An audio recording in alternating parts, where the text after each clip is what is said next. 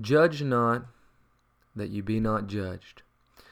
Matthew chapter 7 and verse 1 is one of the most commonly quoted Bible passages. Jesus' words here have caused many to stumble and have given many an excuse to continue in their sin, unaccountable. Many hear this passage and think, well, we should never make any judgments. However, that's not the case. You have to make judgments. We all have to make judgments every day.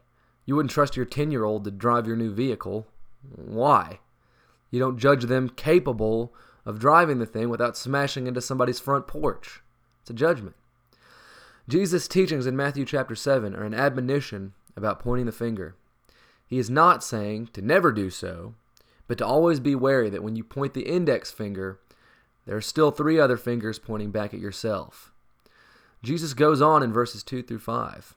For with the judgment you pronounce, you will be judged. With the measure you use, it will be measured to you. Why do you see the speck that is in your brother's eye, but do not notice the log that is in your own eye? Or how can you say to your brother, Let me take the speck out of your eye, when there is the log in your own eye? You hypocrite! First take the log out of your own eye, and then you will see clearly to take the speck out of your brother's eye. Jesus says it is very important that we examine ourselves first before we go attempting to correct anyone else. So, keeping in mind the words of Jesus, I'll ask Have you paid attention to, to the other three pointing back at you? Those three are far more important than the one.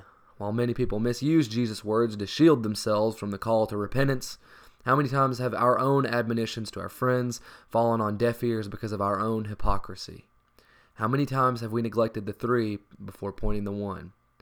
I know I have fallen short in this way many times.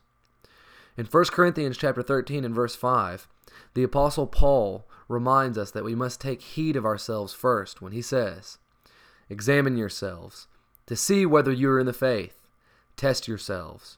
Or do you not realize this about yourselves, that Jesus Christ is in you, unless indeed you fail to meet the test? When we look inside of ourselves, we should see the presence of Christ, and that should spur us on to change and to grow, to serve God more and to serve God better.